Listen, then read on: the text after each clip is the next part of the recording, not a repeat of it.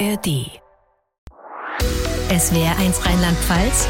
Leute mit Hans Lohmann mit dem Paar- und Sexualtherapeuten Oskar Holzberg als Leute Gast. Erstmal schönen guten Morgen, herzlich guten willkommen. Morgen. Auch zu sehen als äh, Video bei swr1.de die komplette Sendung. Wenn Sie mögen, schauen Sie gerne mal rein ins Studio. Und All You Need is Love wäre auch der Titel gewesen Ihres Buchs. Also Sie sind Paar- und Sexualtherapeut. Ihr neues Buch heißt Liebe braucht Liebe. Ist im Grunde dasselbe wie All You Need is Love. Ne? Ja, ist ein bisschen eine Verkürzung. Ich hatte, ich hatte so einen Arbeitstitel, All You Need is Love. Aha. Aber was braucht eigentlich die Liebe? Okay, draus geworden ist Liebe braucht Liebe. Ich habe schon gesagt, Untertitel Beziehung auf Dauer lebendig halten.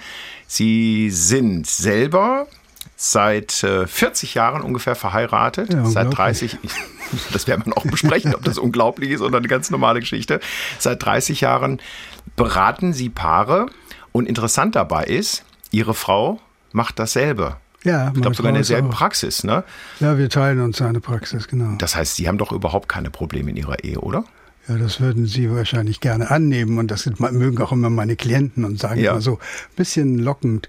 Also bei Ihnen kommt das bestimmt nicht vor. Das ist natürlich Blödsinn. Wir haben jede Menge Probleme, jede Menge Zopf. Wir haben selber schon ein paar Therapie gemacht äh, zu Beginn unserer Beziehung und ähm, wir kämpfen wie jedes Paar. Was, was vielleicht ganz gut ist, weil wir beide sozusagen in Anführungszeichen Profis sind, ist, dass wir schneller rauskommen aus den Strudeln, in die wir reinkommen. Weil alles das, was Sie Ihren Klienten normalerweise empfehlen, dann direkt mal selber anwenden? Irgendwo hier hinten. Oder machen Sie das auch mal ganz anders und es knallen Türen, wo vielleicht keine knallen sollen? Oder sollen Türen knallen in, einem, in einer Beziehung? Äh, das ist mit den Türen knallen, das ist nicht mehr so. Das, das hatten wir früher. Da flogen auch mal Gegenstände und wurden irgendwelche äh, Wäschetrockner zerlegt und so. Also da gab es. Ja. Boah. Also für, naja, nicht aufeinander, aber irgendwie vor Wut oder so gab es schon irgendwie Ausfälle. Aber äh, okay, nach 40 Jahren macht man das, glaube ich, nicht mehr. Oder wir jedenfalls auch nicht mehr. Und wir haben einfach äh, ja, schon das, was so im Hinterkopf ist, das benutzen wir halt auch. Also wir, wir merken einfach, hey, sag mal, was ist jetzt eigentlich Sache? Man ist ja immer wieder, das ist ja das große Problem in Beziehungen, man ist ganz schnell getriggert, also man ist ganz schnell, wird irgendwas ausgelöst, man reagiert mhm. aus dem Gefühl, aus dem Bauch raus und dann wird es verdammt schwierig. Was würden Sie schätzen, bei wie viel Prozent der Paare, die zu Ihnen kommen, äh, ist die Therapie letztlich erfolgreich? Das ist schwer zu sagen, weil ich die irgendwie ja nicht so endlos sehe. Ich sehe da nur, wenn sie gehen. Aber ich würde denken, das äh, kommt jetzt auch ein bisschen noch an, was man als Erfolg sieht. Also wenn man, wenn man, wenn man, wenn man so sieht, dass äh, der Erfolg ist, dass sich was klärt, würde ich denken, das ist mhm. bestimmt bei 80, 90 Prozent. Heißt eine saubere Trennung wäre auch ein Erfolg? Ja, wäre ja. auch ein Erfolg. Mhm. Ja. Also weil, weil einfach manchmal kämpft man sich ja ab. Das liegt ein bisschen daran, ne, so, so wie ich jetzt verstehe, dass wir ja auch äh, immer dieses Konzept der großen Liebe haben. Und die führt irgendwie dazu, dass wir entweder ähm, in gute Beziehungen zu schnell verlassen, weil wir denken, da gibt es noch was Besseres. Mhm. muss ja irgendwo diese große Liebe sein. Oder wir bleiben auch in Beziehungen, weil wir mal die, festgestellt haben, Mensch, das äh, oder gedacht haben, ey, du bist es und die Beziehung ist aber gar nicht so wunderbar. Und wir bleiben, weil wir irgendwie an dieser Vorstellung, an diesem ersten Erleben festhalten. Wenn Menschen sich entschließen, eine Paartherapie zu machen, dann landen sie vielleicht bei einem der bekanntesten Paar- und Sexualtherapeuten Deutschlands, bei Oskar Holzberg, der Leutegast in der Essen SW1 Rheinland-Pfalz. Und Herr Holzberg, äh, sind das eigentlich meistens Frauen, die den Impuls geben, zum Paartherapeuten zu gehen oder Männer? Das hat sich verändert. Tatsächlich. Früher war das so, aber es gibt auch immer mehr. Also man merkt es ja immer sozusagen, wer ruft an. Einer muss ja den Kontakt aufnehmen. Mhm. Und äh, es sind nicht nur bei mir, sondern auch bei Kolleginnen zunehmend auch die Männer. Zunehmend heißt, was würden Sie aktuell für einen Prozentsatz da werten? Weiß ich, kann ich ja sagen, 60, 40 oder irgendwie so. Pro Männer. Äh, vielleicht noch pro Frau, okay. aber fast ausgeglichen. Aber ja. überraschend. Und was sind die häufigsten Gründe? So Alltagsgeschichten eher, mit denen die Menschen zu ihnen kommen oder, oder, oder sagen wir mal sexual, äh, sexuelle Meinungsverschiedenheiten? Ja, das gibt es natürlich Affären. Äh, aber letztlich ist also das, das, was am häufigsten geäußert wird, ist immer wieder, ähm, wir können überhaupt nicht mehr miteinander reden, wir können nicht mehr kommunizieren. Und das ist meistens ein Ausdruck, dass irgendwie in der Beziehung die Partner sich gegenseitig nicht mehr erreichen, es keine gute Verbindung mehr gibt. Also das man würde sagen, das normale Unglück, was so passiert. Also, dass man sich mhm. einfach nicht mehr wohlfühlt in der eigenen Beziehung. Und dann sitzen die bei Ihnen in der Praxis und können dann plötzlich miteinander reden? Nee, ich rede ja erstmal mit ihnen, ne? Das ist ja klar. Also, die können natürlich nicht. Man muss erstmal klären, wieso sie nicht miteinander reden können. Das können ja verschiedene Dinge sein. Also, manchmal sind das irgendwelche alten Verletzungen, die es in der Beziehung gegeben hat, die nicht geklärt sind, die immer noch wirken. Manche, äh, bei ganz vielen ist es, dass es so Strukturen entstanden sind. Also, einer ist immer derjenige, der was einbringt. Der andere zieht sich immer zurück, weil er denkt, hallo, hallo, ich möchte nicht, dass das hier eskaliert und schlimmer wird.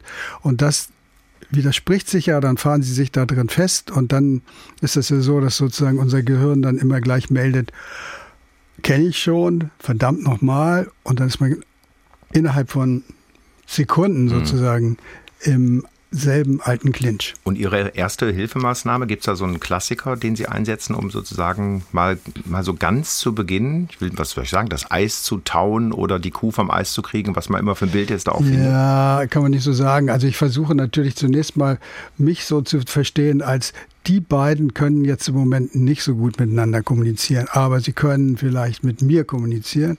Und wenn ich sie beide ins Boot bekomme, also wenn ich mit beiden eine Verbindung herstelle, wenn sie beide das Gefühl haben, äh, ich verstehe ihre und unterstütze in gewisser Weise auch erstmal ihre Sichtweise, dann kann sich das ja schon ein bisschen lockern, weil im Paar ist es ja so, dass sie so pff, voreinander stehen. Also mhm. da geht ja nichts mehr. Und das muss man, das ist das erste Auflockern. Dann kann man sich angucken, wie laufen denn immer ihre Gespräche? Wer ist denn derjenige, der und überhaupt, was sind die, die Themen, die der eine einbringt und die Themen, die die, die andere einbringt. Also so.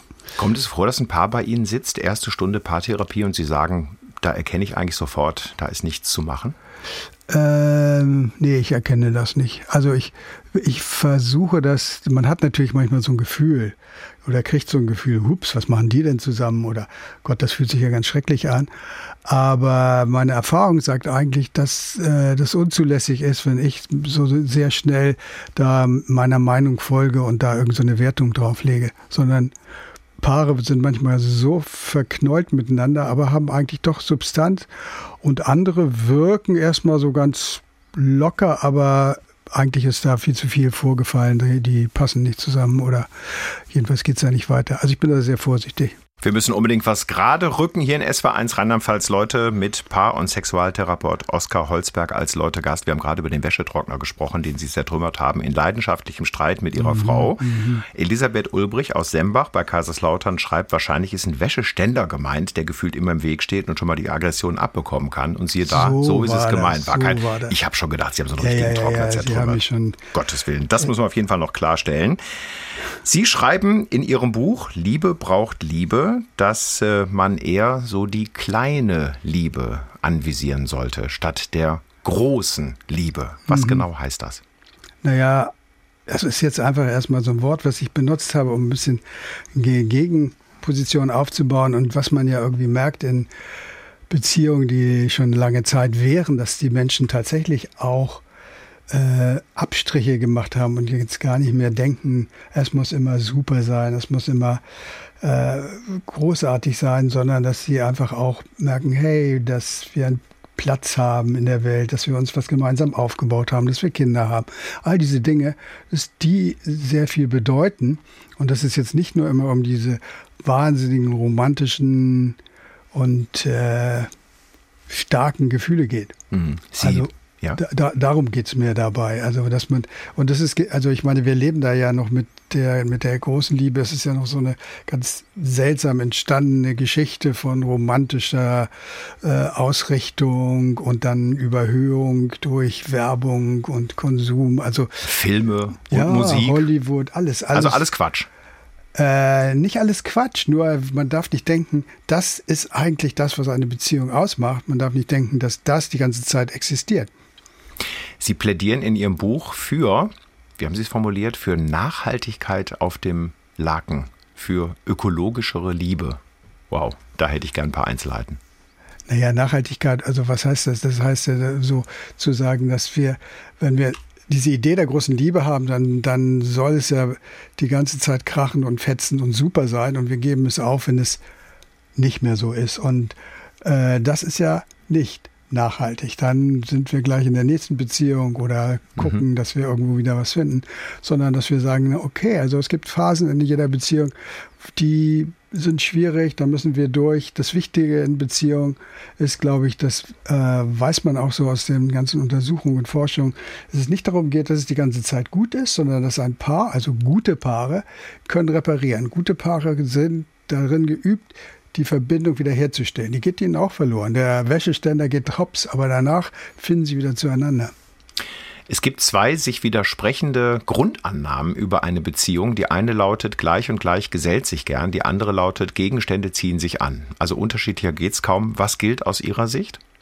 Gegensätze vom Gleichen ziehen sich an. Man sacken lassen, Gegensätze vom Gleichen? Ja, also das heißt, wir äh, unbewusst reagieren wir schon auf was. Also wir haben mal meinetwegen beide ein Thema, dass wir irgendwie ähm, uns hat Anerkennung gefehlt durch unsere Eltern, sagen wir mal so. Das ist das Gleiche. Aber wie, wie wir darauf reagieren, das eine, die eine Möglichkeit damit umzugehen ist, irgendwie sich schlecht zu fühlen, bescheiden und sich irgendwie abzuwerten. Die andere ist vielleicht in, in den Protest zu gehen und sich als besonders äh, markant und großartig darzustellen. Und das ist erstmal ja so was Interessantes, Anziehendes, weil man bei dem anderen was sieht, was man selber nicht hat. Mhm. Aber im Grunde behandelt man das gleiche Thema. Wer Sex will, muss putzen. Das ist mal eine These. Also die stelle ich nicht haben auf. Sie jetzt gerade aufgestellt. Ja, ja, nee, um Gottes Willen, ich käme nicht im entferntesten auf Ach die so. Idee und Sie aber auch nicht, aber Sie schreiben in Ihrem, in Ihrem Buch Liebe braucht Liebe von einem Zusammenhang von Untersuchungen, die zeigen, dass es ähm, ja, also dass es einen Zusammenhang gibt zwischen einer fairen Arbeitsaufteilung in einer Paarbeziehung und einem lebendigen Sexleben. Also lässt sich das runterbrechen auf diese These, wer Sex will, muss putzen? Äh, nicht ganz, aber ich glaube, dass das einfach äh, dass darum geht, wenn ich irgendwie jetzt das Gefühl habe, an mir bleibt alles hängen und meine Bedürfnisse werden überhaupt nicht gesehen. Und das kann ja gerade so in dem Haushalts- und äh, Aufgabenverteilung und so passieren. Dann bin ich nicht offen für den anderen. Und wenn mhm. ich nicht offen bin, dann ist sozusagen meine, möglicherweise meine sexuelle Verweigerung spiegelt dann die Verweigerung, die ich beim anderen empfinde. Wie lösen Sie solche Ungleichgewichte der Aufgabenverteilung, wenn beispielsweise Paare zu Ihnen in die Therapie kommen? Oh ja, mittlerweile gibt es ja ein ganz schönes Tool. Also gibt es irgendwie eine ganz gute Überlegung, dass man äh, diese Idee aufgebracht hat von Mental Load, also wirklich mal zu sagen, ja, äh, es klingt immer so gut, du bist ja zu Hause und kannst das machen, aber das ist ja gar nicht jetzt irgendwie, weil das so unglaublich anstrengend ist, sondern weil das unglaublich viele kleine Dinge sind. Äh, und lasst uns doch mal gucken, was überhaupt alles zu erledigen ist. Und lass uns mal hinsetzen, lass uns das mal aufschreiben und dann lass uns das mal verteilen. Und das ist so gängiger geworden, das zu tun und das ist gut. Wenn Kinder im Spiel sind, wird es noch mal schwieriger? Absolut, ja. Klar, weil man ja da so aneinander gebunden ist. Also ich kann ja nichts mehr unternehmen, ohne dass es heißt, dass der andere sich um die Kinder kümmern muss. Solange die noch klein sind mhm. jedenfalls. Mhm. Und äh, da ist es natürlich klar, dass ich da dann besonders das Gefühl habe, hey, bleibt alles an mir hängen. Und dann verschließt man sich, ist man genervt und dann ist man nicht offen für irgendwelche Annäherungen super anstrengende Phase, gerade mit kleinen Kindern. Man bekommt nicht genug Schlaf, man hat so das Gefühl, ja. die Lasten bleiben an einem hängen. Äh, ganz schwierige Geschichte, die dann oft zu Trennungen führt. Ja. Gibt es so einen Königsweg, wie man, ja, diese Belastung kann man nicht wegdiskutieren. Es ist auch heute für viele Paare keine Alternative zu sagen, also einer bleibt immer, komplett ja, zu Hause. Ja, das ist interessant. Was ich aber merke, ist, dass diese Paare sind eigentlich, also Kinder und dann der moderne Lebensstil und die ganzen Erwartungen und die ganzen Ansprüche, die wir haben die sind, eigentlich sind sie immer tendenziell überfordert. Wenn ich denen das dann sage, sind sie erstmal nicht so begeistert, weil wir sind ja nicht überfordert, wir wuppen ja alles, wir schaffen ja alles. Aber wenn man sich gemeinsam dahin begibt zu sehen, ey, komm, das ist gar nicht alles zu schaffen und wie können wir das irgendwie gemeinsam reduzieren, so dieser Ansatz. Was kann man denn zum Beispiel reduzieren? Also weniger ja, putzen zu Hause, Betten nicht mehr machen oder was ja, zum Beispiel, das ist ja egal, was immer einem nicht so wichtig ist, aber dass man irgendwie Dinge, Dinge, genau, also man muss nicht die Betten jeden Morgen machen. Man muss nicht irgendwie äh, für die Kinder auch noch weiß ich nicht, das Pony reiten oder so. Also man, man, muss das einfach ein bisschen einschränken, ein bisschen realistisch sein, um die Zufriedenheit nicht zu verlieren. Also Anforderungsabrüsten, könnte man so zusammenfassen. Ja, natürlich. Ansprüche sind ein Riesenthema. Ja, irgendwann sind die großen Gefühle vorbei. Die Leute landen bei Ihnen in der Paartherapie und Sie sagen oder empfehlen, liebe Leute, seid öfter mal wohlwollend mit dem Partner. Was ist so ein guter Bereich, wo sich das äh, anschaulich machen lässt? Äh, es kann alle möglichen Themen betreffen. Es geht darum, dass, dass wenn, wir, wenn wir uns äh, wohlfühlen in der Beziehung, wenn wir uns geliebt fühlen, angenommen, verstanden, so im weitesten Sinne, dann existiert sowas wie Wohlwollen. Und wenn wir äh, das uns nicht verstanden fühlen, wenn wir im Konflikt sind, dann geht das natürlich schnell weg und dann kippt das schnell in so was ganz Negatives rein. Darum geht es. Also was weiß ich. Also es kann sein, äh, nehmen wir das Thema Aufräumen, die Klamotten von mhm. irgendwem liegen irgendwo rum und wie reagiere ich da drauf? Ja, bin ich sofort genervt und denke, oh Gott, dieser schlampige Kerl, immer das Gleiche, ich könnte ihn umbringen. Oder, ich glaube, da können viele mitreden, ne? die ja, Ordnung. Oder, der eine lässt bin, die Socken gern liegen, die andere hat es nicht oder so. Oder wenn ich gut drauf bin und ja. wenn, wenn unsere Beziehung gut ist, dann lege ich es halt beiseite oder lege es bei ihm aufs Bett und dann hat sich die Sache erledigt. Und, und wenn man also so merkt, dass man immer mehr in so eine Sicht kommt, wo man den Partner nur noch negativ sieht, dann kann man ja einfach auch ein Stück weit sich einfach mal das klar machen und äh, wenn man das Gefühl hat, also meine Partnerin, die hat es wirklich darauf abgesehen, mir das Leben schwer zu machen, kann man sich ja mal fragen, glaubst du wirklich, ob das stimmt? Mhm. Und wenn man dann denkt, nee, stimmt nicht, dann kann man ja auch wieder sagen, gut, also wenn es nicht stimmt, wenn ich gut drauf bin, wie würde ich dann reagieren? Und dass man auch dieses Wohlwollen, also man hat ja ein gewisses Maß zumindest an Möglichkeit, wie ich auf eine Situation reagiere. Und das, das ist eigentlich da für mich gemeint. Bleiben wir nochmal bei dem eigentlich einfach klingenden Thema, die Socken liegen irgendwie rum. Ja. Also einer lässt die Socken irgendwo liegen und der andere räumt sie dann halt irgendwie weg oder ja, so. Ja. Wenn Sie sagen, Mensch, hier wohlwollend heißt, legst du aufs Bett und gut ist, heißt es doch im, im Umkehrschluss aber auch, dass einer dann immer die Belastung hat, sozusagen, dieses Thema, was eigentlich beide irgendwie interessieren sollte, äh, ja, aus dem Weg zu räumen, im, im fast wortwörtlichen Sinne, oder? Äh, ja, das ist schwierig. Also natürlich äh, heißt es das erstmal nicht. Ich kann es ja trotzdem irgendwie ansprechen und sagen, äh, in letzter Zeit warst du ja wieder irgendwie besonders äh, chaotisch oder so und das finde ich schwierig. Aber äh, also man muss das schon irgendwie im im Diskurs bleiben. Aber andererseits sind da gerade Ordnung und Unordnung solche Themen, das lässt sich nicht grundsätzlich ändern. Ich werde nicht zum Zen-Mönch, wenn ich immer ein Chaot war und mhm. umgekehrt auch nicht. Und das heißt also, äh, man muss da schon irgendwie lernen, wie man damit umgehen kann und gar nicht versuchen, das so aus der Welt zu, also es lebbar machen, aber es, man wird es nicht aus der Welt kriegen. Schärferes Problem, was ähnlich dazu passt, ist Geld. Ja, der eine verbrät es fröhlich ja, und der andere ist eher sparsam und denkt, ja, am Ende des Monats fehlt dann auch ein bisschen was für die Heizkosten. Absolut. Wie regeln Sie sowas? Was, was geben Sie da den Paaren mit auf den Weg? Das ist schon ein bisschen schwieriger, weil es schon existenziell werden kann. Da muss man natürlich, also da kommt es darauf an, wenn es richtig existenziell wird, dann muss derjenige, der da in Gefahr gerät, der muss wirklich Grenzen setzen und sagen, so mache ich in dieser Form nicht mehr mit. Äh, wenn es wenn es nicht existenziell ist, wenn es irgendwie sagen wir mal, nur nervt, dann muss man das, äh, muss man das verhandeln und man muss irgendwie auch immer, also das finde ich wichtig, man muss immer versuchen, als Paar dahinter zu schauen. Also ich, die, die, die erste Reaktion in Paarkonflikten ist immer Wut. Wut ist aber einfach, weil in der Wut fühlen wir uns ja, das ist ja sozusagen die Wut, fühlen wir uns irgendwie stark, fühlen wir uns irgendwie geschützt.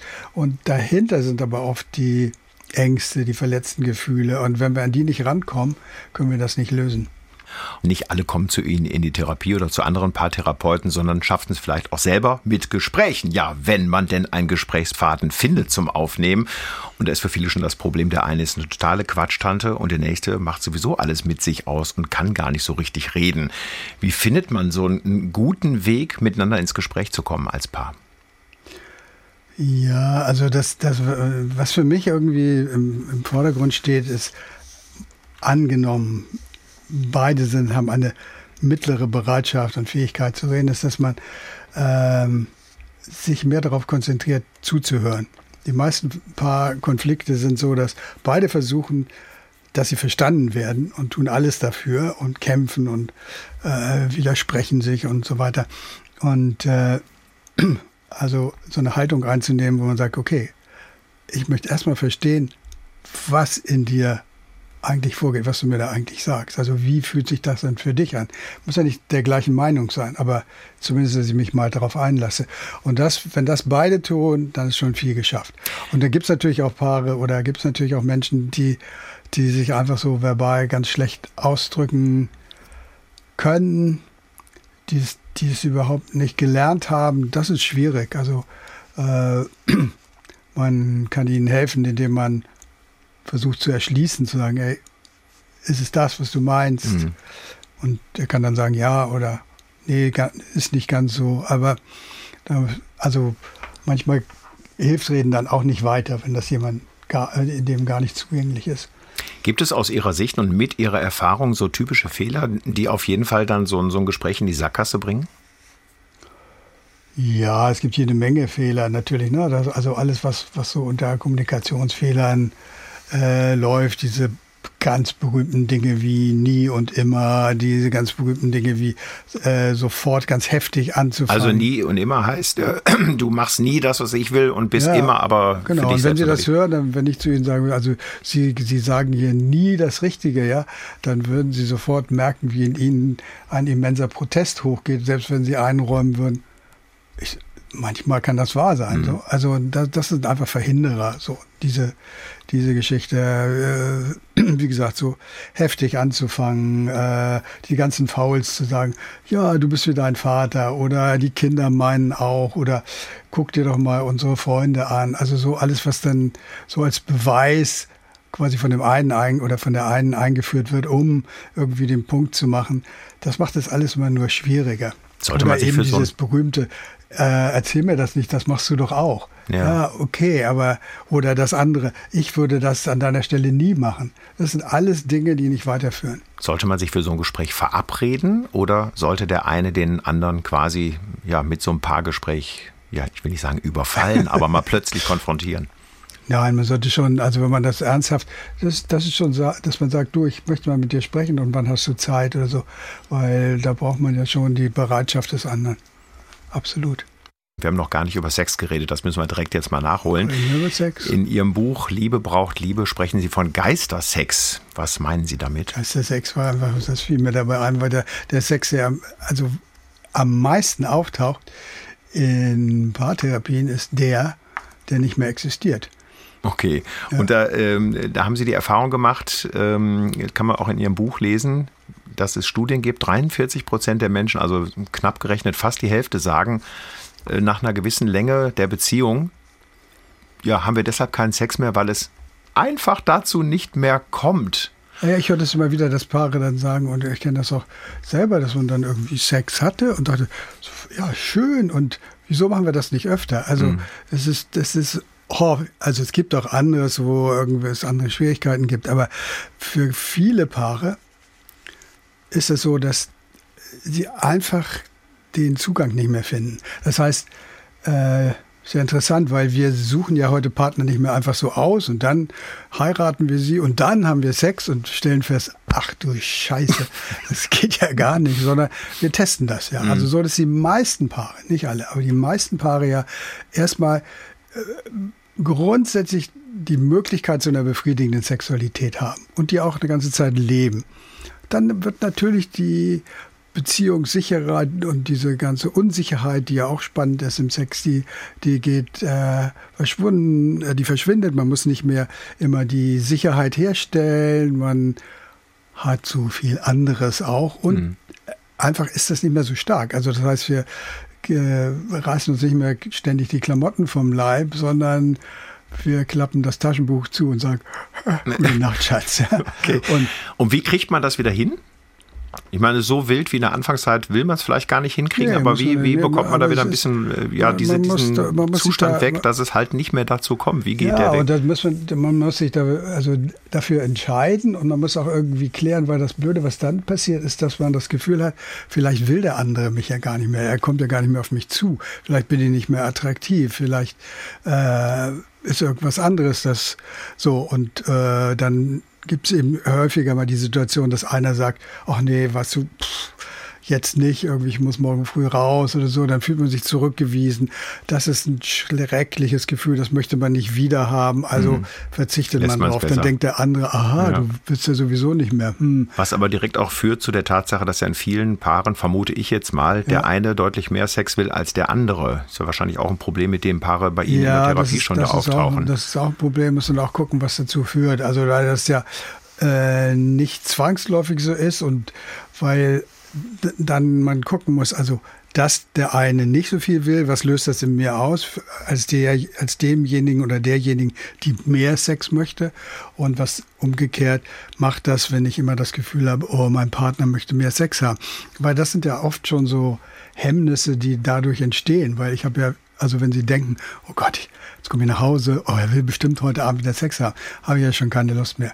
Also das, das, da ist viel Klärung nötig. Zum und, Beispiel Terminplan, mittwochs und samstags? Ja, erstmal drüber quatschen irgendwie, auch erstmal sagen, sag mal, wie geht's dir eigentlich damit? Also ich habe das oft so, dass die Paare dann überhaupt sagen, Okay, das wusste ich ja gar nicht. Ich habe gedacht, dass du, also das, das so überhaupt diese gegenseitige, du, ich hätte schon Lust oder ich möchte schon, äh, dass das gar nicht mehr so deutlich ist, den Paaren gar nicht mehr so klar ist. Und dann gibt es natürlich so richtig das Problem, wo es für einen so ganz wichtig ist, diese Sexualität ständig zu haben und für den anderen ist das zu viel und da ja, muss man auch schauen, also gibt es andere Möglichkeiten, das zu verarbeiten. Also ist vielleicht das Problem gar nicht, dass der Sex nicht da ist, sondern ist das Problem vielleicht, dass ich mich nicht mehr akzeptiert und angenommen fühle, wenn ich nicht immer diesen Sex habe. Das muss man klären. Wie viele Menschen landen bei Ihnen in der Paartherapie nach einem Seitensprung? Äh, etliche. Etliche. Also, das ist, das ist, ähm, kommt drauf an, es ist irgendwie schon, hat sich schon ein bisschen verändert. Seitensprünge sind nicht mehr für viele nicht mehr die Katastrophe, aber sind natürlich immer eine große Bedrohung für die Beziehung, eine Verletzung, wobei es dann auch ja häufig gar nicht ja, Sex, okay, mm, mhm. aber diese, dieses Ganze, dass wir da eigentlich in zwei verschiedenen Realitäten gelebt haben, dass ich so betrogen wurde von dir, obwohl ich ja schon zehnmal nachgefragt habe, sag mal, irgendwas ist doch und so, ja. das ist so das macht schwer. Sie können da gleich auf mehreren Ebenen mitreden. Sie sind äh, langjährig Kolumnist auch zum Thema Paar- und Sexualtherapie für die Zeitschrift Brigitte. Haben ja. also da Ihre vor allen Dingen weiblichen Leserinnen, die Sie da mit Ihren Informationen und Gedanken versorgen. Und da schreiben Sie auch selbst von einem gelebten Seitensprung, sowohl von sich selbst als auch von Ihrer Frau. Ja, alles ähm, vorgekommen. Könnten Sie ja auch geheim halten. Warum war Ihnen das wichtig, das öffentlich zu machen? Naja, weil ich das irgendwie es war mir jetzt gar nicht wichtig, das öffentlich zu machen, aber ich hatte das Gefühl, wenn man darüber, also ich habe immer geschrieben, so tendenziell, also als Seitensprünge kann man überleben und äh, ich bin ein Überlebender oder wir sind Überlebende davon. Insofern hatte ich das Gefühl, das wäre irgendwie eine Möglichkeit zu sagen, ja Leute, ist nicht nur so eine Annahme von mir, sondern äh, ich weiß es auch. Hm. So, ne? Also Treten Sie da mit den Leserinnen der Brigitte auch in Kontakt? Also äh, sind Sie da sozusagen auch so eine Art Fernberatungsmensch? Nein, nein, das mache ich nicht. Kriegen Sie da nee, Ideen, nee. was Sie da beschreiben könnten in Ihren Kolumnen? Bitte? Das Kriegen Sie da Ideen geliefert von den Leserinnen? Hm, es gab mal ein, ein, eine Zeit lang, da habe ich die Kolumne so gemacht, dass ich das Fragen der Liebe genannt habe. Und da haben sie alle Fragen gestellt. So, und da, da war so ein Austausch da. Mit überraschenden Dingen für Sie? Naja, nee, überraschende nicht, aber es waren sehr viele, die irgendwie sozusagen immer darum kreisten, äh, so nach dem Motto, sagen Sie mal, ist so und so und so sieht das aus? Ist das Liebe oder was ist das? Oder es, es fühlt sich ganz schrecklich an, was mache ich falsch? So. Würden Sie eigentlich abschließende Frage für heute, würden Sie sagen, dass es uns heute im Jahr 2024 beziehungsmäßig irgendwie besser geht als vor 30 Jahren, als Sie mit der Paartherapie angefangen haben? Sind wir lockerer beispielsweise? Sind wir entspannter? Wir sind informierter. Äh, es macht es nicht unbedingt leichter, weil wir dann dazu neigen, irgendwie ganz neue Ansprüche zu haben oder zu denken, so geht es oder so geht es. Aber generell, glaube ich, ist es schon ein bisschen besser, wenn man sich auf eine andere Art damit auseinandersetzt, weil es auch irgendwie klarer ist, hey, das ist kein Selbstgänger, so eine Paarbeziehung. Du musst da schon irgendwie dranbleiben, du musst da schon irgend, oder wir müssen da schon irgendwas tun. So, also klingt ja immer nicht so gut, wenn man von Arbeit spricht, aber in gewisser Weise ist es das natürlich auch. Das ist im Grunde genommen der zentrale Satz von dem, was wir heute von Ihnen gelernt haben. Oskar Holzberg, Paar- und Sexualtherapeut. Mehr zu lesen im Buch Liebe braucht Liebe, Untertitel Beziehungen auf Dauer lebendig halten. Ich danke Ihnen sehr für Ihren Besuch bei SW1 Rheinland-Pfalz, Leute. Gerne, vielen Dank. Und zum Schluss greife ich in den Geschenkerucksack und Aha. hole raus einen Menschen, der in Sachen Paartherapie noch mehr Ahnung hat als Sie. Ja, und jetzt sagen Sie, dass das für eine Unverschämtheit. Warum laden die mich ein? Das ist natürlich Loriot. Wahre Liebe mit Loriot. Darf ich Ihnen gerne schenken. Herzlichen Dank. Hertha, das Ei ist Dank. vier Minuten schon. Ja. Ist zu hart. Ich danke Ihnen sehr, dass Sie Leute Gast waren. Alles Gute. Oskar genau. Holzberg. Vielen Dank. Vielen Dank. Ciao. SWR1 Rheinland-Pfalz. Leute, jede Woche neu. Auf swr1.de, in der SWR1 App und überall, wo es Podcasts gibt.